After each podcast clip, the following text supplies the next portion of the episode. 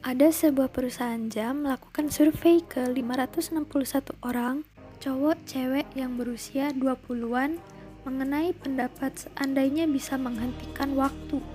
Dari survei itu diperoleh dua jawaban. Yang pertama mengenai momen di saat merasa bahagia dan ingin waktu itu berhenti. Dan yang kedua adalah di saat merasa gagal, ia ingin menghentikan waktu selain dirinya agar dia bisa memikirkan apa yang ia lakukan sejenak.